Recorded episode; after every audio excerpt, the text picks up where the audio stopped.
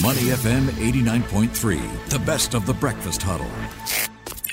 Money FM 89.3, good morning. That time of the week where we turn our attention to headlines coming out from the U.S., from market reactions post Fed Chair Jerome Powell's speech at the Jackson Hole Economic Policy Symposium, to the first look at the court papers the U.S. Justice Department used to obtain a search warrant for former U.S. President Donald Trump's Florida home, and details of Joe Biden's student loan forgiveness. To give us an analysis of those headlines and more, we have on the line Steve Okun, Senior Advisor, McLarty Associates. Welcome back to the show, Steve. Good to be back for my last show from California. Wow, exciting times ahead. Let's get straight into it. Fed Chair Jerome Powell's speech at the Jackson Hole Economic Policy Symposium. Can you recap everything about the speech and what it means, going forward? Yeah, well, the chair's speech was pretty direct and succinct in the message he was delivering, and that's that the process of bringing down inflation is not going to be painless, and it's not the Fed's job to worry about pain. It's the Fed's job to make sure we don't have high inflation. So interest rates are going to stay up, and that could mean the odds of a recession are higher. Yeah, how is the speech, introduced a bout of volatility across the financial market? I mean, what reactions have we seen so far? Well, the stock market took a hit because the market was hoping that maybe with gas prices coming down in the U.S., that was a sign that inflation might be coming down and that we would not have to have continual increases on the interest rate, but the Fed chair signaled it's going to be otherwise, and that means that, the cost of borrowing is going to go up. So, the cost of a mortgage for a new home is going to be higher. The interest rates are going to be higher on your credit card, student debt, and everything else. And so it meant that the market's going to come down because people are going to have less money. Their money won't go as far. Yeah, it was a very interesting speech, and of course it has a lot of meaning going forward. But what's been the general sentiment around this speech for everyone who lives in the U.S.?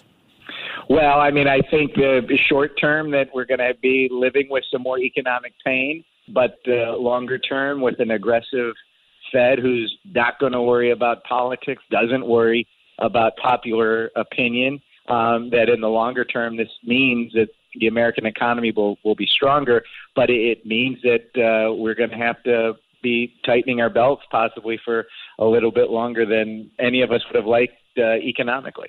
Yeah, certainly one to keep an eye out for. Let's turn our attention to Donald Trump, and how has Mr. Trump reacted to this search warrant to his Florida home? Well, what was very interesting about the affidavit that was unsealed that came out, which the Justice Department had filed in order to get the court to grant them a search warrant, is that, look, the former president had many documents, many very critical documents to U.S. national security that he had not stored properly, that he continued to keep. The government's been trying to get these, and so they took the step of filing the search warrant, and this puts the former president in grave legal jeopardy potentially. But, Steve, do the documents, drop clues on the scale of the FBI investigation that is being done? They do. And what was interesting, in U.S. terms, we refer to the president sometimes as POTUS, President of the United States, P-O-T-U-S. Well, here he's referred to as F-POTUS, for former president of the United States. And the document, the affidavit laid out that, F-POTUS potentially committed three crimes. There's violation of the Presidential Records Act because he was keeping documents that are not his. The documents of the president are the documents of the country. And when you're done being president, the documents stay with the country, not with you. So he violated that. He potentially violated or could have violated the Espionage Act, which is very serious. And the Espionage Act makes it a crime that without authorization, you have documents that could harm the national defense if they go to a foreign adversary. And there were documents that FPOTUS had that were clearly marked NOFORN, N-O-F-O-R-N, which means that they can't be shared with a foreign government.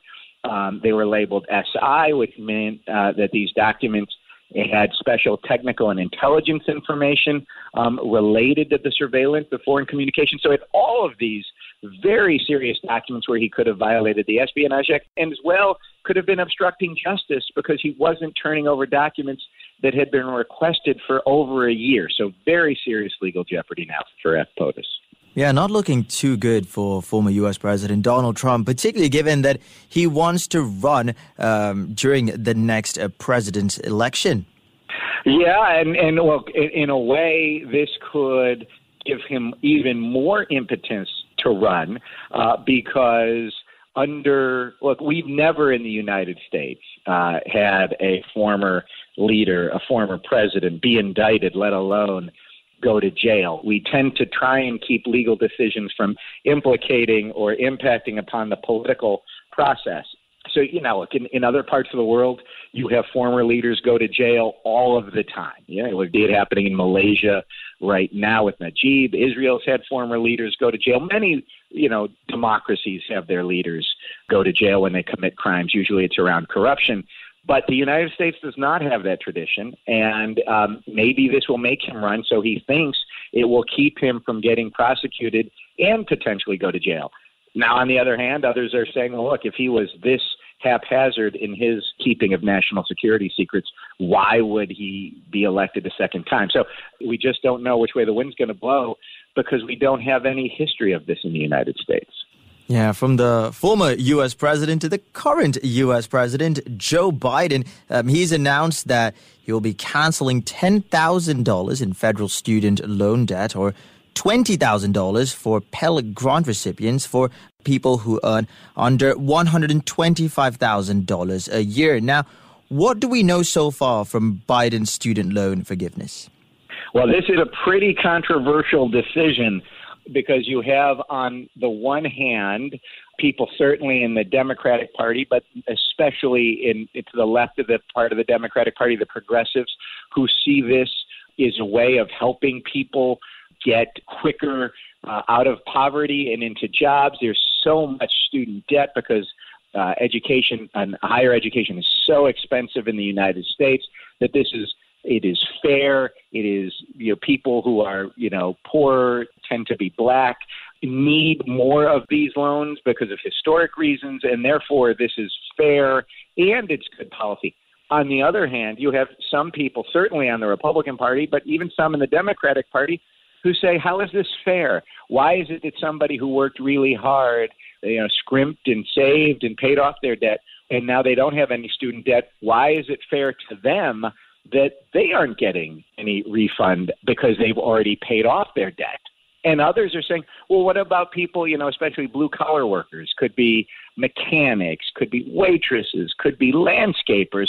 Why are they don't have any student debt? They never went to college, yet their tax dollars are helping pay for this. So it's a very controversial decision that's pretty much splitting along partisan lines. Yeah, you said it perfectly there. It is incredibly controversial. Before I let you go, let's talk about Beijing and Washington, how they've taken a major step towards ending a dispute that threatened to boot Chinese companies from the U.S. stock exchanges by signing a pact to allow U.S. regulators to vet accounting firms in China and Hong Kong. Do you think this is coming a little too late? I mean, what more can you tell us about this?